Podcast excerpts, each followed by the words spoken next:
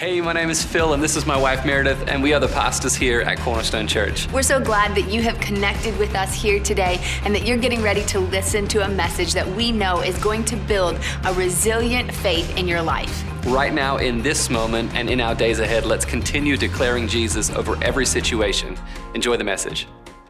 So, we are in a, series at the moment where we are looking at the life of Nehemiah, and specifically, we're looking at how Nehemiah built the wall. And so, today, I have the scripture of Nehemiah chapter 6, verses 15 and 16. And for the sake of time, we're just going to put it on the screen so that you can read along. But this is found in Nehemiah. It says, So the wall was completed on the 25th of Elul in 52 days.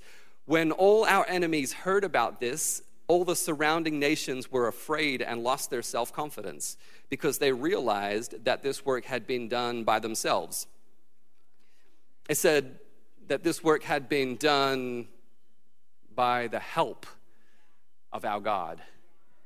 By the help of our God. God, we're thankful that you're here in this place. God, we're thankful that you are a God who can be encountered and experienced. We're thankful that you're a God who is proud of us and God, we're thankful that you are helping us build a church that looks just like you. We want to be your bride. We want to uh, be looked on with pride when you look at this church, God. And so we're thankful that you're helping us build that. We're thankful that you are giving us the strategies and the courage and the wisdom to know what to do. We're thankful that you're helping us build individually. We're thankful that you're helping us build corporately. And God, I'm asking that as you have been speaking to me and helping me prepare this word, that you would ensure that everybody hears the specific word that they need to hear today. And Holy Spirit, I know that you will be able to do it. Target these words so that people hear exactly what they need to hear. Amen. Amen. Amen. I decided to uh, wear a suit today, which I don't always do, but but I they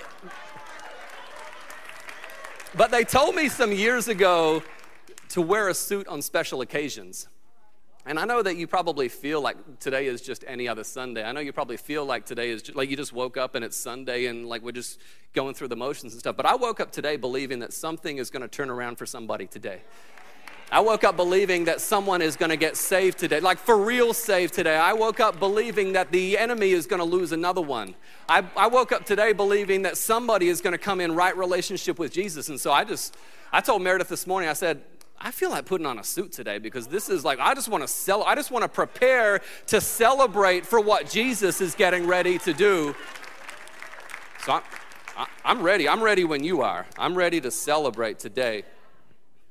Today we're going to be talking about what it means to finish well. We all know that it is often easier to start something than it is to complete something, right? This was true for me in my years growing up. Um, so much so that my family and, and friends that I grew up with had a, a friendly term for me. They called me Half Job Phil because I started so many things that I didn't necessarily finish. And so they would call me half job Phil because I didn't finish all the jobs that I started. And I don't want to hear anybody calling me half job Phil because this is something that I have been working on. This is something that is not as true in my life anymore. But I know that this is something that is true for many of us, that we prefer to start things. And starting things is easier than completing them. I put a poll on social media the other day just to ask you is it easier for you to start something or is it easier for you to complete something? And it's true for us that we like to start things, right? We, we like to start things all the time, but it is more difficult for us to finish something than to start something. And I have worked on it for years to get better at this, but I, I'm still not perfect at this. I'm still working on this. And if you come into our home right now, then you'll see in our dining room an unfinished job that has been sitting for months now. Now, Meredith asked me a few months ago, she said, I really want to paint this dining room. And so she chose what color she wanted to paint and you know she got the the swatches and she got the little sizes the little jars of paint. And you know how when you're trying to figure out exactly what color you want to paint something you paint little squares on the wall to figure out with the lighting that's coming in and when the paint dries which one's going to be the best option and all of those types of things. And so we chose the color of paint that we wanted. And so then we went out to the store and we purchased the paint that we wanted And that was over a month ago. And still now, if you walk into our dining room, you will see these three squares that are painted on the wall because this is an unfinished job. And I was reminded of it last night when we sat down to dinner, as we often do. I'm reminded of it every single time that we sit down to dinner that this is an unfinished job in our home because it's easier to start something than it is to complete something. And you know this to be true in your own life as well. It's easier to start something than it is to complete something. But we know that society values not necessarily the things that we start, society values the things that we complete. If you are a farmer, you know that your value is not in putting seed into the ground. You know that the value that you have is your ability to harvest the grain at the end of the season. Even though it's easier to do work at the beginning, the value that you find is in the completion of the thing. If you make cars for a living, you know that the value is not found in the parts of the car. You know that the value is found in the ability to assemble the car pieces together and have a completed car to sell to somebody. You know that if you have started a degree, you don't get the degree until you complete all the requirements and all the tests and all the assignments, and you are given the degree at the end, not at the beginning. You are paid at the end of the week, not at the beginning of the week because it's easier to start something than it is to complete something. So much easier. It's so much easier to ask questions than it is to provide answers.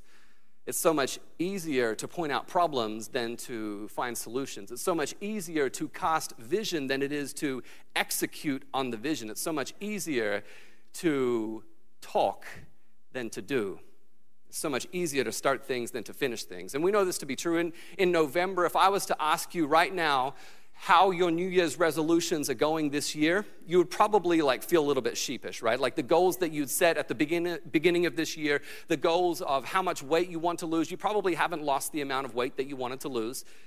You probably haven't gone to the gym as many times as you wanted to go to the gym. You probably haven't had the amount of vacations that you set to go and have. You probably haven't achieved all of the things. You probably haven't read the amount of books that you wanted to. Whatever goals that you set at the beginning of the year probably aren't true for where you find yourself right now because it's so much easier to start something than it is to complete something. And I know that I don't have this all together but I know that I am better than I used to be in this. And so we're going to talk about how we can get better and better at completing things so that when we get to the end of our life that the master says well done good and faithful servant rather than there goes somebody who started a bunch of things but didn't complete any of them right? We want to hear the master saying to us, Well done. You have done well with everything that I have given you. You have been a good steward of all the things that I have given you. Well done. You have completed the tasks that I have laid out for you. You have completed the projects that I have laid out for you. Well done. How many people want to hear a well done? I want to hear a well done at the end of it all. And so we started this new series about Nehemiah just a few weeks ago. And if you're new today, we're so glad that you're here. I just want to give you a recap about who Nehemiah was and why we are studying out his life. And, and if you maybe forgot about who Nehemiah was, he's this guy from the Old Testament. Hundreds of years before Jesus stepped foot on earth, thousands of years ago, there was a guy named Nehemiah. And if you go even before Nehemiah was around, we know that Jerusalem was destroyed, that the Israelites, who are like the good guys of the Bible, the Israelites who are like God's chosen people in the Bible, that they decided to live against the standards that God had called them to. And so then God said, Cool, if you don't want to live according to the standards that I have laid out for you, then I'm going to take my hands of protection off you. I'm going to take my hands of provision off you. And then a nation called Babylon comes in and wipes them out and takes them as captives into an area called Babylon, right? It, it, exiles the entire community, and then they destroy the temple and they destroy the walls of Jerusalem. And then over a hundred years go by before this guy named Zerubbabel rises up. And then Zerubbabel says to the king at the time, Hey, I want to go back to Jerusalem and I want to restore the temple. And so the king lets him go. And then Ezra rises up, and Ezra says to the king, Hey, I want to reinstate the law. Ezra is this guy who's like a Bible nerd. And he says, I want to reinstate the law, and I want to make sure that all of our people understand the value of the law. And so he does just that. And then Nehemiah comes along, and Nehemiah is basically a project manager. And he is given the task of rebuilding the wall around Jerusalem. And this is an enormous task to take on. It would be enormous if we tried to do it today. It was even more so thousands of years ago for him to take this on because there was enemies who were trying to stop them from doing what they were doing and there was conflict within the tribe as well to stop them from doing what they were doing. People didn't want the wall to be rebuilt and it had been tried before as well. We know from earlier in the story that Zerubbabel had tried to build the wall but he wasn't able to do it because God had tasked him to build the temple. And God had tasked Ezra to reinstate the law. And God had tasked Nehemiah to rebuild the wall. And what it makes me think about is about how they all had value, but they had different tasks. They all had value, but they had different responsibilities. It makes me think about how we are the body of Christ. That's the way that the New Testament talks about it. It says that we are the body of Christ, we are the church. And it wouldn't make any sense if the eye said to the hand, I don't need you. And it wouldn't make any sense if the foot said to the knee, I don't need you. It wouldn't make any sense if John said to Meredith or Christian said to Sarah that I don't need you because we all have value, but different tasks and different things that we bring to the table. And so, just like Zerubbabel had value, he did something specific that God had called him to do. And just like Ezra had value, he did something specific that God had called him to do. And Nehemiah had value, but it was different than what the other people before him were tasked to do because God had given him something unique to do. And like I said, this was a big task to do. Thousands of years ago, to try and build a wall like this, this, is, um, this wall is over two and a half miles long around this city. This wall is over 40 feet high. Now, I still function in, in the metric system, but I, and I've never measured it, but I would say that this is like from the floor to the ceiling is pretty close to about 40 feet. Would you agree? Ish, right? Ish. All right, so, so imagine a wall that is two and a half miles long and about 40 feet high.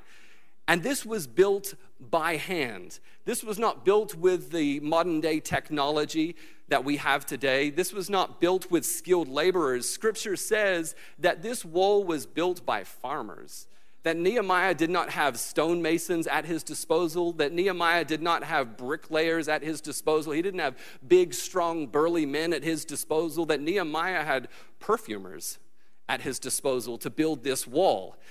And I've never looked at the hands of a perfumer, but I would doubt that the hands of a perfumer are ready to build a wall that is 40 feet high and two and a half miles long. This was a big wall right? Because walls were not just meant to be something that looked good, walls were meant to be something that protected people. They were meant to be something that stayed for a long time. And this is a this is a real wall. We discovered this wall back in 2007. Like it was buried for a while, but then back in 2007 we actually discovered this wall. You can look at this wall today. We've got a photo. You can go and see this wall today. This is a wall that if you wanted to go and see, you can see like it's a for real wall that you can go and see. This is not just something in the Bible that we're trying to debate. Was it, you know, is it poetic or did they really mean what they said that they meant? Did Jonah really get swallowed in the belly of a whale for 3 days or did God really create the universe universe in six 24 hour time periods. Like we can debate those things back and forth, but this is a for real wall. You can go and see this wall today because in 2007 we found it. And the reason that I bring this up, the reason that I say this to you is because I know that some people get nervous the further that we go into the future because they see that we're getting further and further away from the events of the Bible. And often, when we get further and further away from the events of something, the truth gets a little bit blurry, right? Like if an event happens today and then in a month's time we all come back together to try and share our memory of that thing, chances are we are all going to have different recollection about what actually happened, right? And we all played this game called telephone growing up, right? Where somebody starts with one phrase and then they share that with the person that's next to them, and then they share that with the person that's next to them, and so on. And then by the end of the conversation, what was started is completely different than what was finished as a message. But the thing that encourages me about finding the wall like this is that the further that we go into the future, the more that we realize that the truths of the Bible are actually accurate The more that we discover in the future, the more it points out the validity of the Bible. The more that we can stand on the foundational truth of the Bible. The more that we go into the future, the more that we realize that we need the message of the cross. The more that we go into the future, the more that we understand that we need the message of the gospel and the saving power of Jesus Christ. And so I'm not nervous about the future. I get excited about the future because the further that we go into the future, the more that we realize that the Bible is true. The Bible is not going to be misproven. The Bible is not going to be overridden. The Bible is the inerrant word of God that we are proving as we continue moving forward in time. And so I get excited about it. I get excited about studying science, and I get excited about studying the future and where we're going and what's happening and everything that we're discovering because all it's doing is proving to us about the Bible and the truth that God wrote it. And the thing that's significant about Nehemiah writing, uh, excuse me, the thing that's significant about Nehemiah building the wall was not necessarily in the physical act of building the wall. The thing that's significant about Nehemiah building the wall was that it represented fulfilled prophecy. Because it wasn't just about building the wall necessarily. Like I said earlier, there was a hundred year period from when Jerusalem was destroyed. A hundred years goes by before Nehemiah is able to rebuild the wall with the people that are around him. And so, for a hundred years, people have been prophesying, have been hearing from God prophetic words. People like Jeremiah that we read about in the Bible, and people like Daniel that we read about. These people had been prophesying that the people would return from exile back into Jerusalem and that they would rebuild the wall. And so, when they prophesied that, that's exactly what happened. They returned back into Jerusalem and they rebuilt the wall. And we see other people prophesy that a Messiah is going to come, and then that Messiah comes because we know that God doesn't lie. We know that if a prophetic word is from God, that it is going to come to pass. That if God promises something, then he is going to fulfill it. That if God promises, he's not a man who should lie, that God is going to form it out. God is going to act on it. God cannot lie. If God said it, it will happen. And the question then becomes is how long are we willing to wait for it? How long are you willing to wait? Because if God said it, it's going to happen. But how long are you willing to wait for the promise that He has made over your life? Because the promise came and over a hundred years passed for Nehemiah and his people. Over a hundred years passed. Generations have now passed before the promise took place. How long are you willing to wait? For something. If God spoke it to you, that doesn't necessarily mean that you are going to be the recipient of that promise. If God spoke it to you, it will happen, but it might not happen in your lifetime. If God spoke it, it might happen in your children's lifetime. If God spoke it, it might happen in future generations. If God spoke it, it will happen, but it might not happen when you want it to happen. How many people know that God doesn't work on our timeline? Right? Like, I'm incredibly impatient. If God said it, I want Him to do it now. Often, I don't understand why God would say something and then make us wait for it. I'm like, God, if you said it, just do it. You don't need to tell me that you're going to do it. Just do it in the first place, right?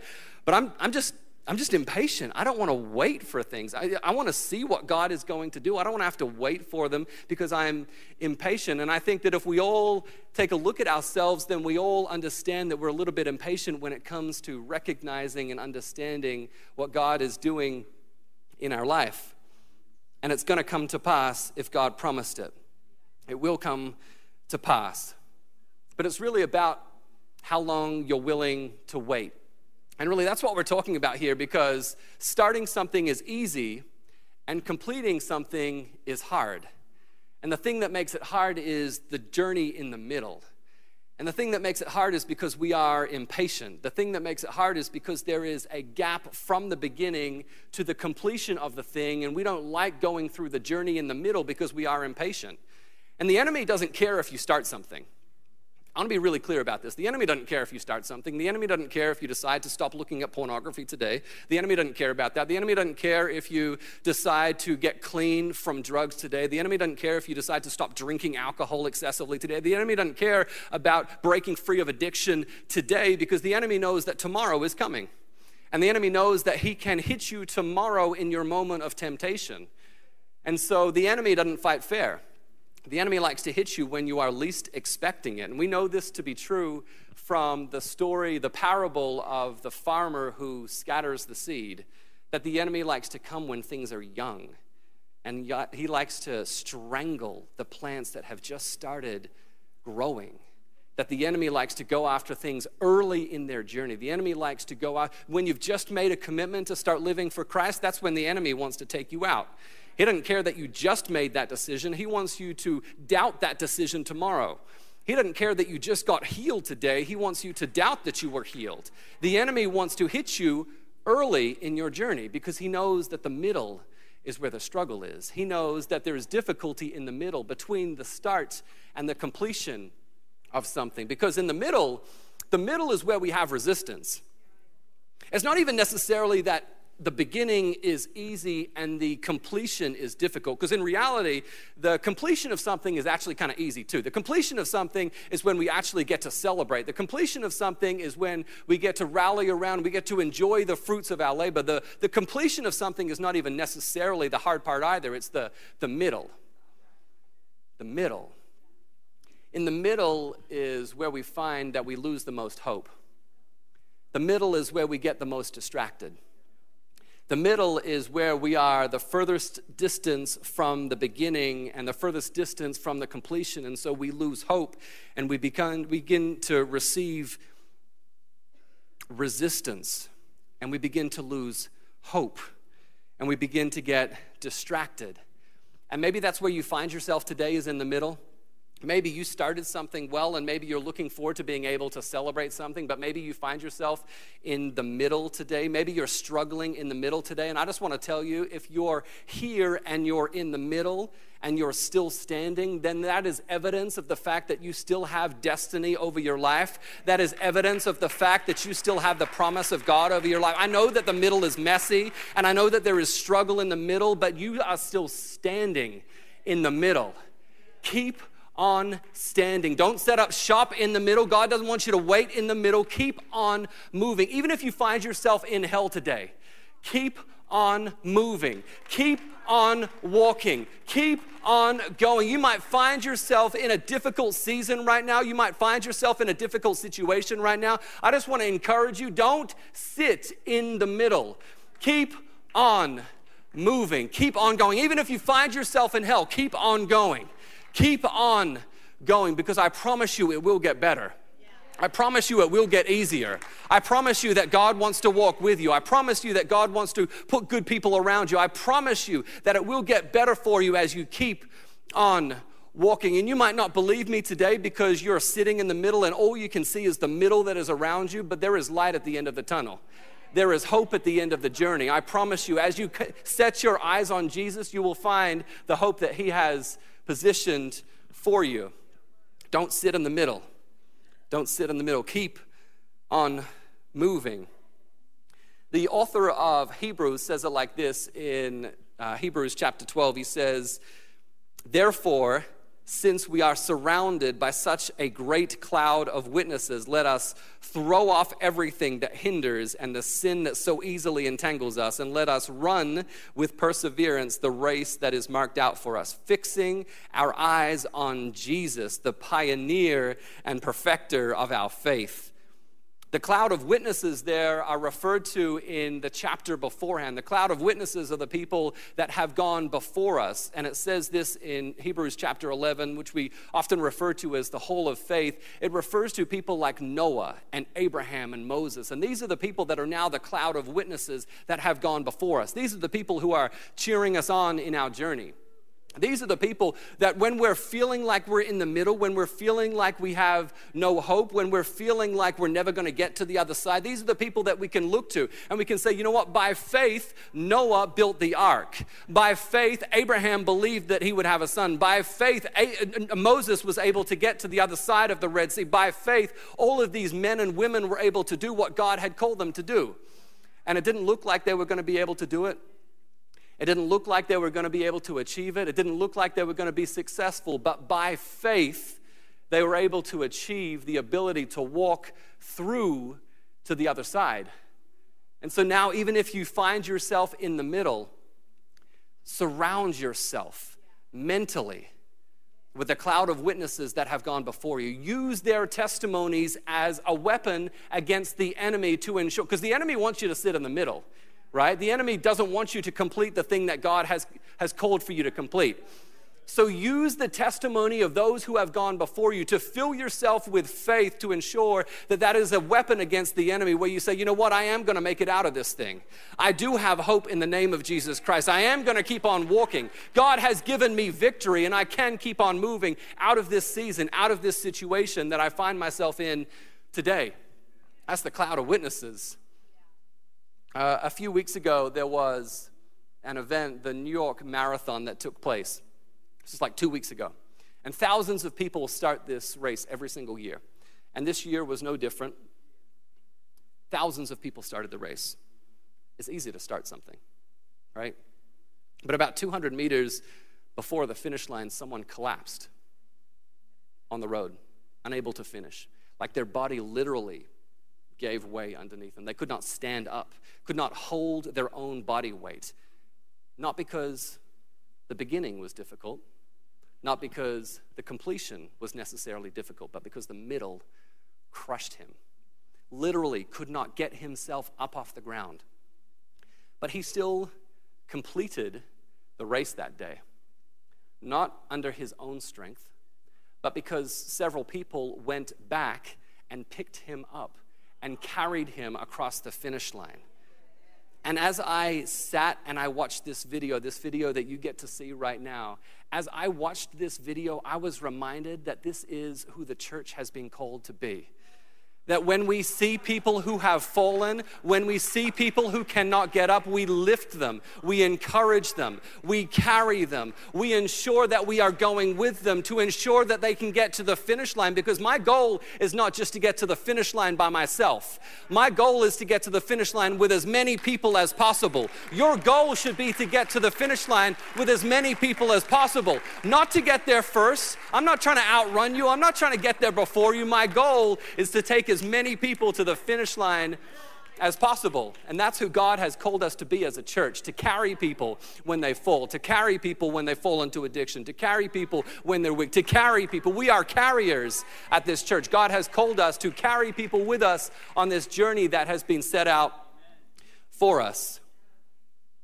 And I know that that's antithetical to what the world tells you, right? The, the world tells you that we're in competition with each other the world tells you that I'm competing against you and you're competing against the person that next, that's next to you, and we compare ourselves all the time. Like we compare how much money I have versus how much money you have, and I compare the kind of car that I drive and the kind of car that you drive and the job that you have. And we compare all of these things, right? Because the world says that it's all this competition. It's all about comparing ourselves to each other. It's all like we compare my kids to your kids, and, and why do my kids not listen like your kids do? And, and we we compare all of these different things, like we're in a competition about who has the sexiest spouse, and I know that Meredith already won that one, but you know, we just compare things. Oh, you just got that one. But we just compare things all the time, right?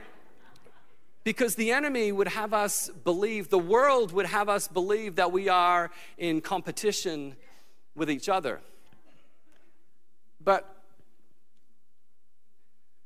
can I just tell you that, like, what I've learned over the last couple of years is that that everybody's faking it.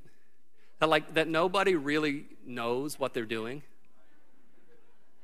Right? Like people write books about how to parent their kids and then you meet them and you realize that they're not actually doing the things that they recommend that you would do in the book, right? Like everyone's just guessing their way through life. Right? Everybody's guessing.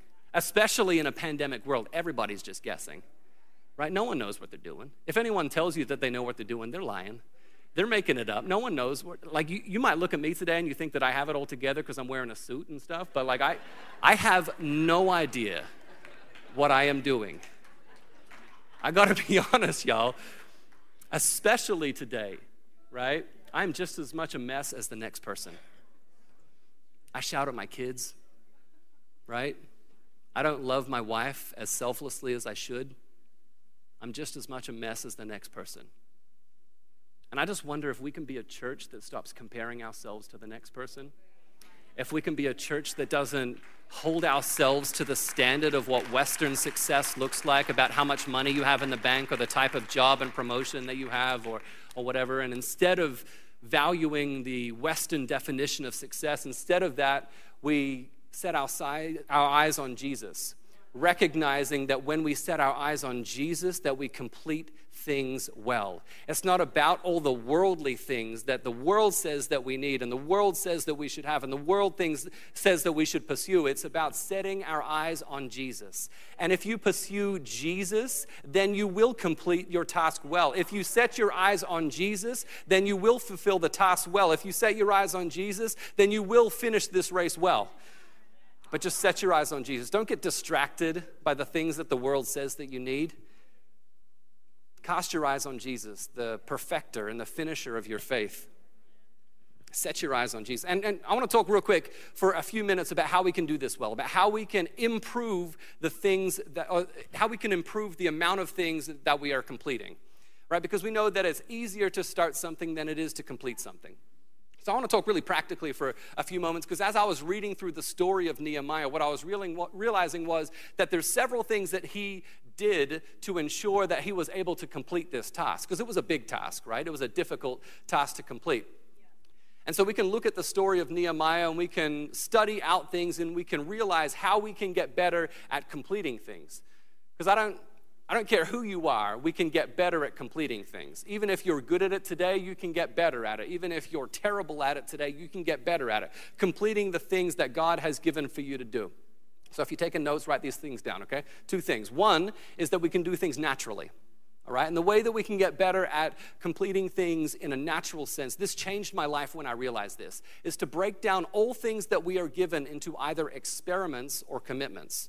This is going to change your life if you have never done this before. Break down the things that you are given, the invitations that you are given, the things that you want to try. Break them down into either experiments or commitments. An experiment is something that you're just willing to try. An experiment is something that you're open to failing in. An experiment is something that you're willing to stop doing because you're just experimenting with it right now. Right? Whether you decide that you want to start learning a new language, right? You're experimenting with this thing right now. And if you experiment with something, eventually you decide if it's something that you want to continue into a commitment. But when you make a commitment, you should be resolute in that. When you make a commitment, you're saying, I'm not experimenting with that thing anymore. Now I am committing to continue in this thing.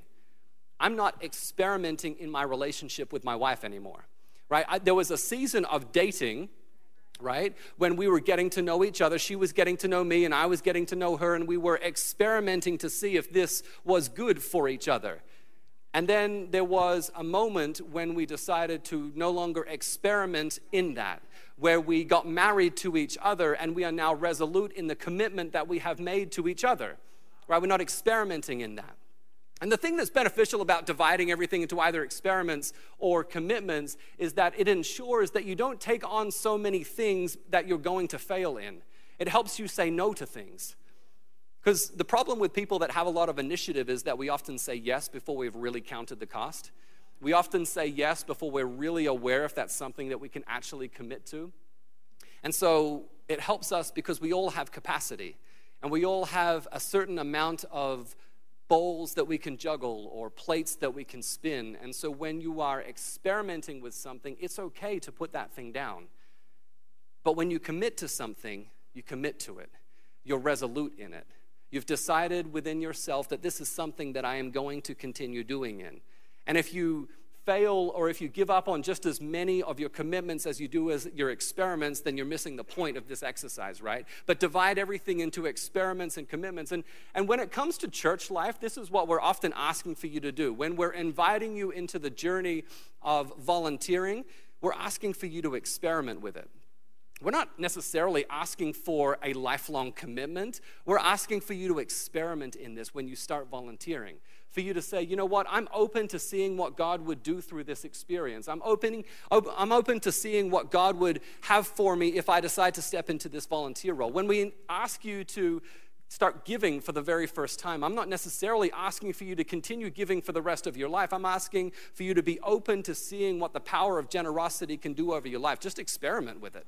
Test it. Just see what happens. I'm just asking for you to experiment with that. Or if I'm asking for you to step into a life group, I'm not asking for you to give the rest of your life to this life group. I'm not asking for a lifelong commitment. I'm just asking for you to experiment and to see the power of community and authenticity and vulnerability and to see if this is something that God can use in your life to make you more like Jesus. That's what we're asking is for you to experiment with things and just to be open to seeing with what God can do for you through the next steps that we want you to take and the next steps that God would have for you. That's what we're asking for you to do. And so that's, that's what I have for you in a, in a natural sense, is to divide everything into experiments and commitments. When there are things within, within your Christian walk that, of course, are commitments, right? Like when you decide to live for Christ you're not experimenting with that anymore. When you get baptized, you are making a public declaration of your faith that you find in Christ, and you're telling everybody about that now. These are not things that you're experimenting with anymore. These are things that you have made commitments to. And this is, in a, in a natural sense, things that we can be doing. And in a spiritual sense, there are things that we can be doing as well, right? In, in the study of when we look at Nehemiah and what he did, there are things that he did that we can be learning from as well. Because people had tried to build the wall before. People had tried before him and they had failed. People had tried and they weren't successful at building the wall. But there was something about the way that Nehemiah approached it that changed everything. What Nehemiah did was that he ensured that he spent more time in prayer than in action. The Bible says that it took 52 days to complete, it took two months to complete, but that Nehemiah spent four months in prayer. Nehemiah spent four months in prayer for two months of work. He spent twice as much time in prayer as he did in work. And I wonder how often we have these things backwards, right? That we spend a moment in prayer and then we think God is now blessing that, I can now get to work. And if I'm just like truthfully honest, this is something that I struggle with as well because I'm an activator. I like to get to work. I don't like to spend a ton of time in planning. And so I, I, often will pray about something. And then when I feel like God gives us strategy, I'm like, okay, cool, let's go. But Nehemiah, y'all, spent four months in prayer before he did anything. He spent months in prayer. And yes, he did work, and yes, he, he rallied people, and yes, he was a visionary, and yes, he ensured that he was able to execute. But the way that he was able to execute is that he prayed as well. And remember that this wall laid in ruins for over a hundred years. It laid in ruins for a hundred years, and then in 52 days, they were able to rebuild this wall. From a hundred years of ruins to now, within 52 days, they were able to rebuild this wall. And when I think about that, I think about how that's some supernatural wind right there. That's some Holy Ghost wind that ensures that they are working not within themselves. They are not focusing on their own ability. They're not focusing on their own strength. They're not relying on the things that they have in a natural sense, but they are asking God to come along with them. They're asking for God to partner with them in this journey so that what took a hundred years of destruction now only takes 52 days to be rebuilt. It only took 52 days to be rebuilt. And so when we see this in Nehemiah, I said this at the beginning, but it says the walls were completed in 52 days. And when all the enemies heard about this, all the surrounding nations were afraid. And they lost their self confidence because they realized that this work had been done with the help of God. They didn't do this work themselves. They didn't do it just because they were good builders. They didn't do it because they were good at strategy. They did it because God had helped them. And there's something powerful in how God can help speed up your journey. And you might find yourself in the middle today, and I want to pray for you if you find yourself in the middle, because you might be struggling to get out of this. Meredith shared last week about how when our truck, our truck that we had was getting stuck in the mud, we just worked harder and harder and harder to get this thing out of the mud. But it took people around us and it took some strategy around us to get this thing out. And you might feel like I'm just spinning in the middle right now. You might feel like I'm just working, but I'm not making any progress. But I just want to pray over you right now that the, the power of the Holy Ghost would come at your back and that you would feel the mighty power that only He can provide. And if that's you today, if you feel like you're struggling in the middle of a relationship, if, if you feel like you're struggling in the, in the middle of a season, if you feel like you're struggling in the middle of a, a job or, or the middle of whatever, you feel like you're struggling in the middle, I want to encourage you to do something bold and just stand right where you are so that I can pray over you today. Because I believe that where you are leaned in, that God will honor that. I believe that where you are standing and where you are willing to receive, that God is going to move on your behalf.